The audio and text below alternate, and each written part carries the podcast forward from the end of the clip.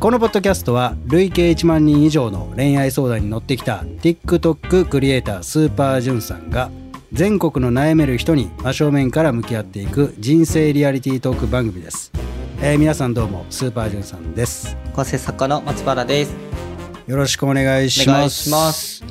えー早速ね松原さんの秘密を知ったところでいやいやいやいや、えー何も言ってないですよ。あごめんなさい 収録前にね、話してたことですね。まああれやったら切っていただいていいですかえーそれではね、えー今宵もですね、早速、えーご相談来ておりますので、メール読んでいただきたいと思います。松原さんお願いします。えーペンネーム、ゆかっちさんからです。はい。えー先日、めちゃくちゃ顔も性格もタイプだった彼と、しっかり対面でお別れしました。いいね。前を向いて次頑張ろうと思います。うん。ただ、切り替えができずに恋愛って難しいなって改めて思いました。うんお互い会っていれば問題なかったことが、彼は会っていないと冷めたにつなげ、私に対して怒ることはなかったですが、うんこれってどうなんだろう？って考えることがあったそうで、お互い理解できないことが多かったです。うん元カノと比べちゃうなどと言われたこともありました。私から彼に対して思うことは彼の金銭面です。うん理解できないことがあり、今後結婚を考えたときに、この人との将来は考えられなさそうと察して、冷めたと LINE で言われたタイミングで LINE でお別れしました。うんただ、最後会ってお別れしたかったので、会った時仲良く会話できていることや、彼の優しさが伝わって、お別れしたくないという感情に戻ってしまいました。うん。それも伝えましたが、彼は恋愛より今は新しく始める仕事に、恋愛よりも友達を優先に考えていて、今は恋愛したくないとのこと。うん心に余裕がなく、私の全てを受け入れられない。また、一時の感情で戻ったとしても繰り返すかもしれないという彼も彼で決断をしてくれて、お互い LINE をブロックすることに。はいああ、全て終わってしまったんだなと。最後まで私は彼にすがっていたなと、惨めに思いました。うんとっても楽しい時間をたった3ヶ月でしたが、ありがとうということができたので、それまでです。出会いを求めることは続けていきたいですが、安易に付き合う恋愛ができなくなりました。うん何かアドバイスがあればお願いします。とのことです。なるほどですね。はい。えー、今宵も、えーご相談ありがとうございますということなんですが、はい。まあまあ、あのー言いたいことは山のようにありまして、まあ僕はもうどの相談に対してももう山のようにありますから。ああ、素晴ら素晴らしいですね。ただまあね、あの、僕みたいにガツガツ言うと、えーはいものすごいコメント欄で叩かれますので、えーメンタルの弱い方はご注意くださいというこそうとですね。はい。はい。まあ、アンチを抱える私としては、えー すごいですね。えーやりがいのあるご相談でございます。強いですね。メンタルが。メンタル強いですかね。はい。というわけで、えー今回はですね、えーちょっといつもとはテイストが違いまして、うんうん。今回このメールを送ってくれたゆかっちさんとね、電話がつながっております。うんうんうんえーそれではゆかっちさんですね。お願いします。どうも、ゆかちです。はい。お願いします。よろしくお願いします。というわけで、あの、ラジオ番組をこう立ち上げるにあたりまして、うんえー事前にこうね、あの、発表しておりました、まあ、ん視聴者の方とこうリアルに、うんえーこう生でね、はい相談を受けるという企画もやりますよということを、はいはい。前々から言っていましたが、まあ、今回初めて、えーうん初チャレンジャーということで、えーそうですねゆかちさんはい。はい。ありがとうございます。こんだけ毒舌な俺のところにね、来るっていうのは なかなかの勇者です。勇気がある。はい。というわけで、うんよろしくお願いします。お願いします。お願いします。はい。で、えっと、まあ、いろいろとこう、今回の相談にあたって聞いていきたいことが、えーあるんですけども、まず、えー気になって点として、えー顔も性格もタイプっていうね、うんうん美。味しいパスタ作ったお前っていうのが載ってるんですけども、湘南の風が吹きましたね、今ね。ええ完全に。え、これちなみにその顔、はいどんな感じの顔で、そのどういうところに惚れたのかなっていうのがうんうん気になりまして。うーんと、彼も自分から言ってたんですけど、うん。似てる芸能人で、子孫順に、子孫淳って誰？え じゃあ、子孫淳知らないがやばいわ。いや、子孫淳なんか知らないですよ。なんで知らないんですか？超絶イケメンですよ。マジっすか？どんな感じの、ど、系統どんなんなんですか？いやー、どう、どんな？僕ね、あの、小栗旬で時代止まってるんですよ。遅いな。ごめんなさい。あの、骨格？顎のラインとかは多分似てると思う。こう、ちょっとこう、シャープな感じですかね。あ、そうです、そうです。はいはいはい。あの、どんな、その、かっこいい感じなのか、なんか可愛い感じなのかみたいな。いや、かっこよくもあり、綺麗でもあるって感じですね。ああ、そっちか。うん。目パッ韓チリしてて。国系みたいな感じですかね。髪型とかがそっち系になればもうそう見える感じかもしれないですね。うん。はいなるほど、なるほど。まあ、イケメンってことですね。メ超イケメンだな。やば。はい。まあ、顔はそういうことで。これ、性格はちなみにどういうところが惚れたんですか？うん出会ってすぐの時は、めちゃめちゃ会いに来てくれました。車で。うん。なるほどね。出会いたての時に。はい、優しいです。おこれを聞いた時に言いたくなんねんな。何を？いや、でもダメです。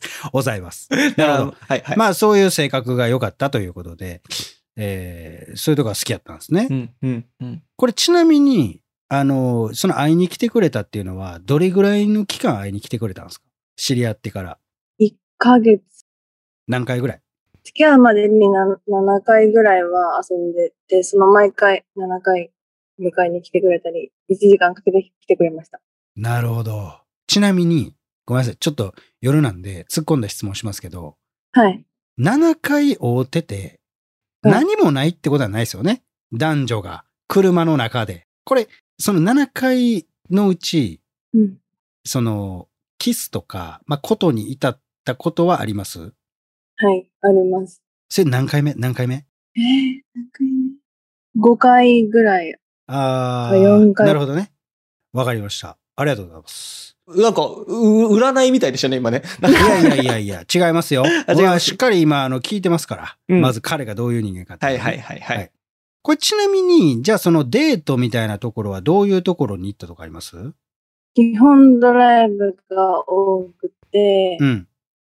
で、私の誕生日の時とかに水族館とか連れて行ってくれました。あ、水族館。いいよね。水族館で。うんうんうん。で、あれでしょ？あの、イルカのショー見たりして、それ見ますよね。水しぶきもパシャーン言うてね。でも濡れたのは別のところですよ、ね。いやー、やかましい。やべえ、今の。今のやべえ。やばいね。じゃあごめんごめん。あの、ちょっと言い訳一個だけいいですか？はいはいはい。あの、いつも収録朝なんですよ。本日夜中でして。夜中というか。そうですね。夜ですね。ちょっとあの、ごめんなさい。ちょっとあの、そういうおじさんなチックそうですね。かなりり。おじさんでしたね。ごめんなさい。ありがとうござあいます。イエローカードですよ、今。すいません。ごめんなさいね、うかつさん。はいはいあの、そういうキャラでした。ありがとうございます。まあでもいいですよね。ドライブ、まああるけど、まあ水族館行ったりっていうそうですね。順調に付き合ってる感じはしますけどね。は感じはしますね。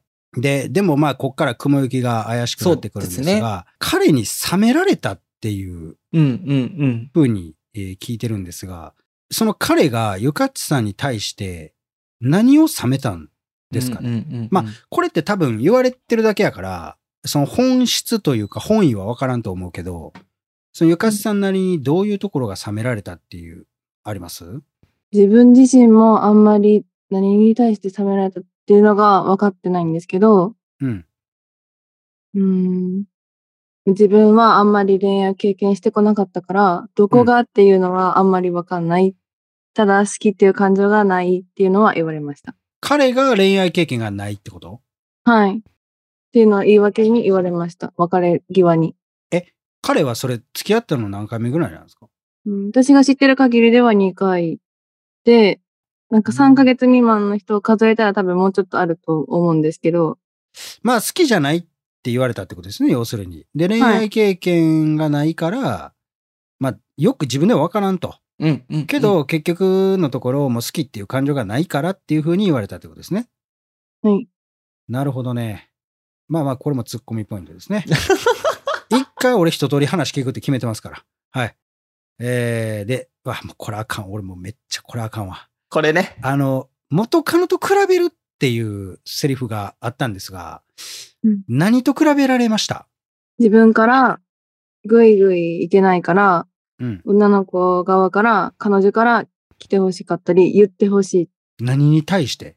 どこ行きたいとか、ここ連れてってほしいとか、何食べたいとか、そういうの、なんか甘えたいとか、なんうんか極端に言ったら、まあキスしたいとか、そういうのも言ってほしい。おもうあかん。突っ込みたくなるわ。あまあまあまあまあ、そうねまあまあまあまあ、一回聞こう。うん。なるほどね。とりあえず、うなんやろ、来てほしいんやな。はい。うんあ彼はじゃあそれが、その、元カノさんの方がグイグイ来てたってことなんですかね。はなるほど。なるほど。元カノはめっちゃグイグイ来てた。まあ、だから、俗に言うだから肉食系ですよね。うんうんうん。でも、うんゆかちさんとの恋愛をしている中では、彼はゆかちさんに対してあんまりこうへんやないかと。もっと来てい。くれよと。っうんうん。ていう風に思ってたから、元カノと比べるっていう節があったってことですね。はい。ありがとうございます。そして、えー次ですね。えー、ゆかちさんが彼に対して金銭面についてちょっと不満があったということで。はい。これはどういう不満？多分彼自身も冷め始めてる時なんですけど、うん。デートに行ったら、あの、今手持ちがなくて、ちょっと出せるとか、うん。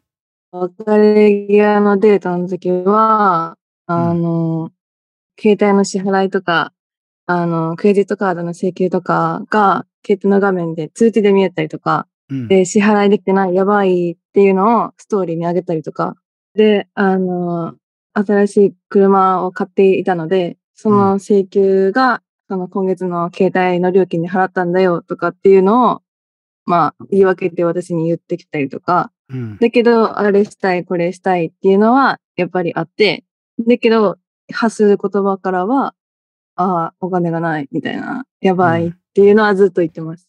これ、ちなみに、あれしたい、これしたいっていうのは何をしたい？一番覚えてるのは、うん。まあ、自分はお金持ちになりたいっていうのは言ってて、ああ、すごい、まあまあ、いろんな人がいるから、まあ、そう、いいことだなとは思うんですけど、うん。あの、なんか、ドライブしてた時、デート中とかの車で、なんか、大きいお家があったんですかね。なんか、彼自身、彼から見て、あ、いいお家っていうのがあったらしく、うん。あ、俺将来こういう家に住みたいっていうのを言ってて、うん。まあでもそれにするには、今無理かじゃないけど、なんかそんなような、なんか自分で一人でなんか言って突っ込んだりみたいな。なるほどね。え、ちなみに彼は、なんかは、いその金持ちになるためになんかやってました？仕事は力入れてたとは思います。ああ。なるほどね。はい。ありがとうございます。ちなみに、えーそんな、えー、ゆかちさんなんですが、この元彼との別れは吹っ切れてます？はい。あ、吹っ切れてんねや。はい。いいね。もう見れんない？全くないです。ああ素晴らしいい。ねはい。えーこれを聞けた時点で僕はもうボロクソの準備はできております。そうだよな。未練残ったらなかなか言えないもんな。いや、言いますよ。未練残ってようが。あ、言います？関係ないですよ。は あ、そうですか？い。はいそれはだって小島よしおさんだけじゃないですから。関係ねえそんなの関係ねえって言うの。はい。はいそれは僕だって関西版よしおみたいなもんですので。はい。ということで、えー、突っ込みどころの多い、えー話なんですが、まず、ちょっと俺気になったんですけど、ドライブデートが多いっていう話。うんうん。あのー俺これゆかちさんにも言うし、あの、うんこれを聞いてるリスナーさん全員に言うんですけど、初回からドライブデート誘ってくる男は絶対やめとった方がいい。いや、それな、それな。あの、で、僕ね、そのことに至ったことを聞いたじゃないですか。うんで、要するに、あの、男が女の人を誘う理由っていうのは一個しかないんですよ。もうセックスなんです。もうなんでジュンさんそんなこと言うんよって思うかもしれんけど、それが真実だからだ。まあ、極端に言うとね、突き詰めていくとそうなっちゃいますよね。うんでも、うんあの、やっぱりこの人と本気でお付き合いしたいなとか、あこの人めっちゃええなって思ってたんやったら、やっぱりドライブデートに誘うっていうことは、あまりしないと思うんですよね。うん。まあ、逆を返してする可能性もあるんですけど、でも、その、ことに及び、及びたいがために、その1時間っていう交通をかけたとしても、それほどコストをかけてでも、やっぱ行きたいんですよ。それほど、そのまだ知らない人とのセックスって男にとってはものすごい価値があるんですよ。これは多分女性の人はあまり理解しがたい、えー内容にはなると思うんですけど、でも、わかりますよね。まあ、僕は分からないですよ。でも一般的にはね、一般的にはね、そう。ちょっと、ちょっと、ちょっと自分を置いていくのやめてもらっていいですか？いや、でも1時間ぐらいだったらね、全然ってえー正直思いますよね。まあ ?1 時間やったら行くうな。ん。1時間ぐらいやったら行くよ。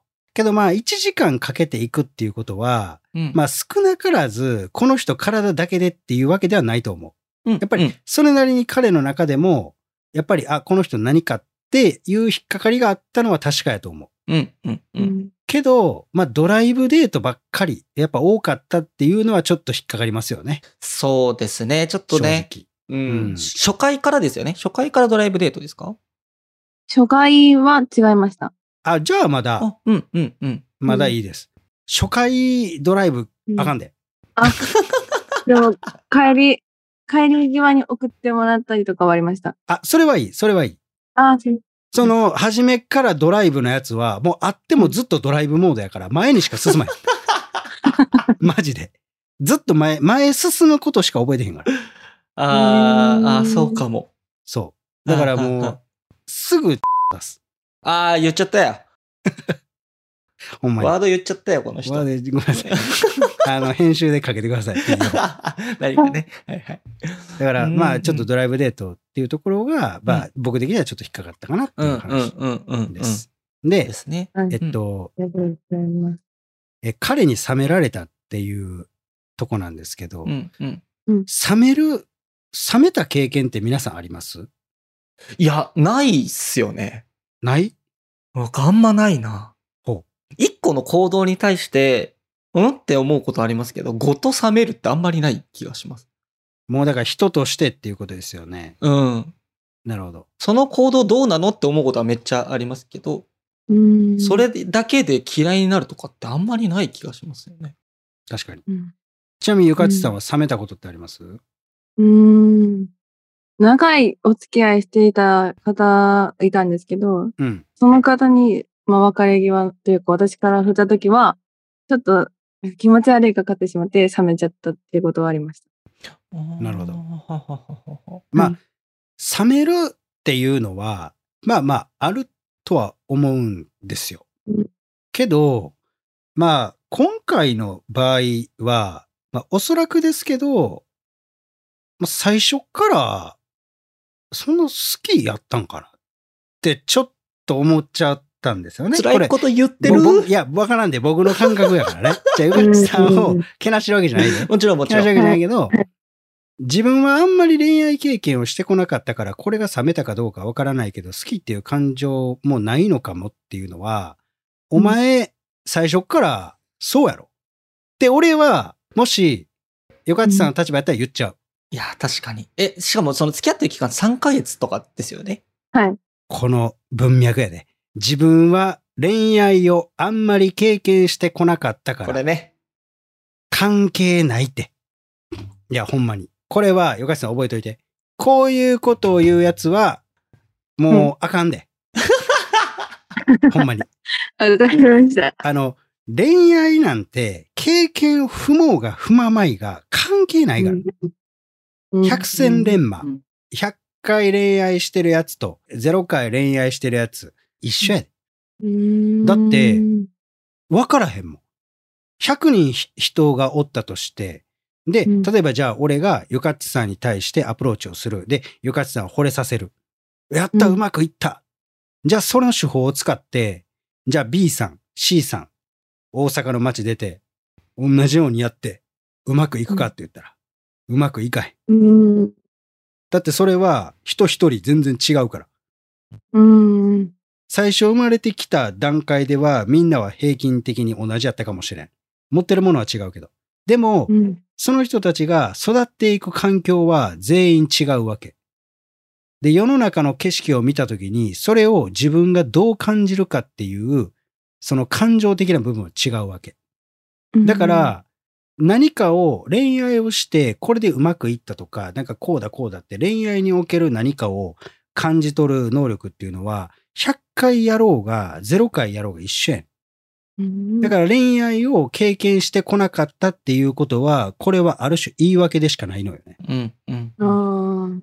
でも自分は恋愛を経験してこなかったっていう前置きを置いたら、相手がいい、その言い訳に対して突っ込む要素を消していってるだけやねん、こいつがうん。それを言われたら私何も言われへんやんっていうところを出してんねん、彼が。めちゃくちゃずるいですね。そう、ずるいねん。それを言ったら何も言われへんやんっていうことを言ってきてん。なるほど。ほんなら、これを言われた方としては、どう思うかって言ったら、多分、ゆかつさん思ったと思う。結局何とか、え、どういうこと？うんっていう、多分ハテナが、クエスチョンが。が浮かんだはずやねん。これ言われたら。うんだって分からへんもん。思いました。そう。で、あの、俺動画でもよく言うんですけど、クズっていうのはね、もうね、なりふり構わず言うねん。だから僕たち言われた誠実な俺たちは、感情に波ができちゃうの。うん。サーフィンしちゃうの。だから上がる時もあれば、下がる時もあるっていう、この波を作り出してくんねん、クズは。うーん。だから、相手が変なことをやってたとしても、波に乗ってる俺たちは、目の前をこう、ちゃんとした目で見られへん。寄ってる状態で見るから。せやから、変なことをやられてたとしても、好きで居続けてしまったりとか、うん。なってしまうわけ。でも、旗から、鳩場で見てる人からしたら、あいつ何してんだ、アホやって思うやんか。それが周りの友達やったり、知り合いやったりするわけやけど。うん。だから、それが今回の一番最後で言う、えー会って、別れを切り出したいってなってあったけど、やっぱり彼の優しさやったりとか、何かを見て別れたくないなって直感的に思ったのはこれがあるからやねん。前振りやねん。うん。ちゃんと最初っから誠実な面だけで言ってたら、こんなことになってへん。うん。でも彼がそういう不誠実と誠実をうん両方交互に使い回してるから、こういう風になってしまうの。うん。だからそこはあかんなっていう。自分は恋愛経験をしてこなかったから、これが冷めたのかわからないけど、好きっていう感情ないのかもっていうね。うん。かも。うんかもって何？かもね、知らないな、そんなの。そうそう、知らへんないね。いやう、ん知らないのかも。知るが方言うね。うん、うん、うん。かもって何っていう。明言しないっていうね。そう。その可能性を残してるっていう言い方がクズがやるやつやね。ああ、確かに。だから、彼に対して未練は持ってないって言ってたけど、はい今後、はいゆかつさんが恋愛をしていくんやったら、こういう文脈を使う人は、やっぱりこういう節があるんだなっていうことは覚えとかないといけない。はい。わかりました。うん。ちょっと厳しくなったかな？いやー、でも子孫順にこれ言われたら、ねえ、やばいでしょうえね。これ言われた時どんな感じやったんですか？ゆかつさんは。感情として。私は、なんか、白黒はっきりしたい人だから、彼が言いたいことをはっきり言わないうんんですよね。だから結局、やっぱさっきスーパージェラスさんが言うおっしゃったみたいに、うん。何が言いたいの？って思いました、やっぱり。で、結局、別れたいのかなって話も、私から振りました、振りましたというか、私から切り出したら、あ、そうそう、みたいな感じ。これな。うん あのーこれね、いや、出るで。あの、ね こういう時に性格出るから。うん、うん、うん。で、やっぱり、ゆかちさんが白黒はっきりつけたい。まあ、白黒はっきりつけると俺めっちゃええことやと思うんですよね。うんそれ長所やと思うんですけど、それに対してそれ濁そうとするやつってやっぱおるから。うん。だから俺の動画とか見てたらもうそんなばっかりやし。うんで、それに振り回されてる女の子ばっかりやし。うん。だからやっぱりこう濁そうとしてくるやつって、やっぱ不誠実な人多いよね。そうですね。そうですよね。だからそこも、やっぱり、うん、ダメやったかな？彼のっていう感じですよね。うん。で、まあちょっと次も行くんですけど、えーうんここやな。これ、ちょっとな、元恋人と比べる人ってなんやねんって僕は思うわけですけども、これについては皆さんどういう見解をお持ちで、よかちさんはどういう思います？これ自分比べられた時どんな感じだった？私もその時言ったんですけど、うん。自分は比べたことはなくって、うん。彼は彼だし、元彼は元彼だから、うん。その今の人を好きっていう感情があるから付き合ったわけで、うん。比べる要素はないんだけど、みたいな話はしたことはあります。えらい冷静やな。そうですね。すごく理路整然と。ねえ。はいそん、そんななんか、先生っぽく言うんですね。彼女感ないで、それ。教師みたいな。ねえ。いや、私は違うと思うわ。みたいな。人は違うもの。みたいすな。ごいな。うん。すごいですよね。なんか、何言ってんだろうっていうのはありましたけど、これが、俺も比べちゃうんだよねっていう前に、うん。多分、ゆかちゃんも比べるやんね、みたいなことはなんか、疑問形で最初、尋ねられました。いや、比べるやんねって、お前、同種族や思うなよ。なあ。まず。比べるやんねじゃないねん。何言うてんねん、こいつって感じですわ。まあそうで、すねまあ、あうんの、ちなみに松葉さんどう思います？あの、元恋人と比べる。いや、ないですね。あーまあ、心の中でちょっとあるかな。正直。ええごめんなさいです。本当に。すいません。というそれはもうごめんなさいですよ。でもなんか、いやいや、言言わないよなっていう。うんう。ん。あの、まず、その、比べるっていうことが、まあ、ちょっと、うん、僕はナンセンスなのかなっていうふうにちょっと思っちゃうんですよ。で、まあ、あの、何ですかね、その元恋人と比べられて、まずじゃあ、感情で考えて嬉しいのっていう話なんですよ。うん、うん、うん。うんうん。その自分が付き合ってて、じゃあその前付き合ってた人と、ああ、あいつやったらこここんな風にしてたなって悪気がなくて言ったとしても、うん。じゃあそれを受けて、果たして国民の何割は嬉しいって思うのか、俺、厚生労働省にアンケート取ってほしいわ。最初っからわかるで。マジで。マイナンバーカード使ってやれよって。無駄だな。税金使って。無駄やで。ほんまに。麻生さんも怒るで。そんなん。そうですね。財務省激怒ですよ、そんないや、ほんまに。けど、あの、それぐらい、もう、こんなん91で嫌に決まってるやん。いや、そうですね。だって好きやもん。うん。で、そんな人に対して、うん。なんか、あ元カノやったら元彼やったらとかって言われて、まず嬉しいわけないし。うん、う。うん。うんん。彼も、比べるやんねって聞いてるってことは、ちょっと悪いって自分の中で思ってんねやろっていう。うんだってほんまに悪いって思ってなかったら聞いてこうへんもん。比べるやんねみたいな。あで、それで、まあ、ゆかちさんがはっきりと嫌って言ってなかったから、まあ、うんそういうふうにぐいぐいいけないからとかっていうふうなことを言ってきたんかもしれんけど、うん、うん。いやう、んそこに元カノはいらんくないって思うんです。うん、うん。うん。でね、俺一個思ったのは、なんでじゃあここで元カノが出てきたんやろって話なんですよ。うん、うん、うん、うん。はい。これは、さっきの話と関わってくんねんで。こっからやで、ほんまの授業は。はい。お願いします彼、言いましたよね、さっきゆかちさん。彼は、話し合いができないんです。うんわかります？うんゆかちさんに対して、お前もっとグイグイ来いよって。もう映画館行ったらチンチン握ってくれよって言ってないよ。言ってない。そんなことは言ってないよ。それぐらい来いよ。グイグイグイグイ来てほしい。もっと女の子っぽく甘えてきてほしいね。っっていう話し合いができへん。彼は。うんじゃあどうするって言ったら元カノを使うね元カノと比べるっていうことは、自分が、そのゆかちさんに対してしてほしいっていうふうには言ってないね。はい。その元カノと比べることで、そのゆかちさんに対する思いを出してんねん、小出しに。ああ、なるほど、なるほど。で、それで、その、なんていうんかな、自分の理想像というか、そういうものをゆかちさんに植え付けようとしてんへえ。ていうふうに僕の目からは見れ、見れますよ。うん、あの、その直接、あの、ゆかっちさんにお願い、お願いというか、ちゃんと話して、そういう行動を取ってもらうという、正規ルートではなく、元カノはこうしてたけどね。あそうそうそうそうそうそうゆかっちさんにそういう行動を取らせようとしてるってことですよね。そうそう。あ、めっちゃずるいな。そう。めっちゃ腰低くして、あの、赤、赤のあの何、絨毯ブワー巻いてるみたいな。お前こっち歩けよみたいな。はいはいはいはい。歩いてきた、偉い偉い偉いみたいな。そう。うんほんまそんな感じ。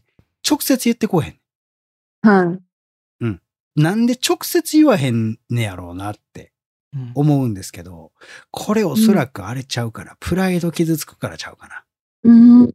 もし自分が直接的にゆかっちさんにそういうことを言ったとして、それを、うん。もしゆかっちさんが真っ向から否定したとしたらどうなるか。うん。自分の意見が通らなかったとか、やっぱそういうところって男性って結構きついのよ。否定されることに対して、なかなか、その、対応する能力がないというか、うん。じ全部を否定されたように感じてしまう。うんうんだからまあ、ほんまに分かりやすく言ったら子供やねんな。はい。うんうん。だから、その、直接的に何かを言うんじゃなく、何かの道具を使って自分の意思を表現させるような手法を使うね。それが今回の場合、元カノやったっちゅうわけや。なるほど。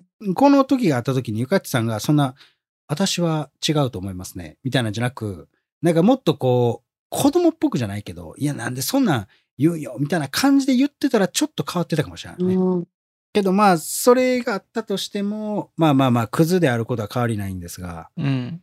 なんかちょっとここに対してはそう思っちゃったかな。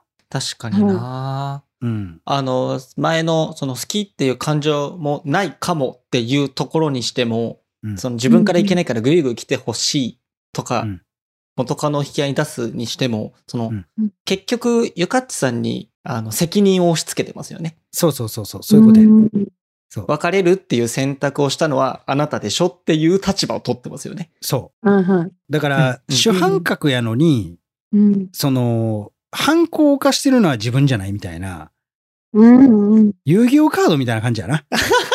プレイヤーがおんのに、あの、勝負してるのはカードやから。はいはいはいはい。そうですね。うん。だからそんな感じやね。ああ、確かに。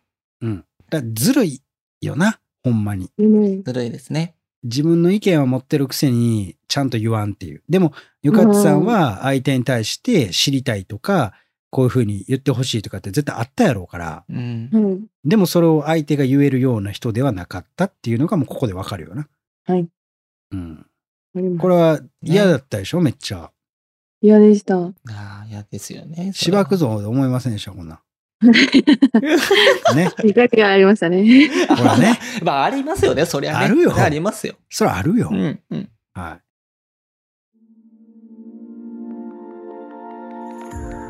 このポッドキャストは恋や人生に悩むあなたからのメッセージを募集しております。概要欄にあるフォームから送ってください。そしてね、この番組が面白かったという人に関しては番組フォローと高評価、そして SNS での感想もお願いいたします。ハッシュタグお悩みバーをつけてつぶやいてください。ひらがなと漢字でお悩み、カタカナでバーです。そしてね、このポッドキャストに出演してくれる方っていうのも募集してます。直接こう僕に相談したい、生で詳しく聞いてほしいという方は、概要欄のフォームに出演可能と書いて送ってください。当日はね、ズームでの収録になりますので、顔出しなどはないです。そしてね、スタッフの方から連絡が来るかと思いますので、連絡の取れるメールアドレスのね、記載の方もお願いいたします。えーぜひぜひね、待ってますんで、お願いいたします。お願いします。で、えー1対1の、えー相談とかもやってますので、まあ、それに関してはポントっていうところでやってますんで、そちらでお願いします。で、えーインタビューも撮影やってますので、まあ、そちらに関しては毎週土曜日に、えー大阪の難波の引っ掛け橋っていうところで、19時、まあ、7時から7時半ぐらいからね、やってますんで、またお待ちしておりますんで、来てください。はい、えーそれではね、また次回お会いいたしましょう。さよなら。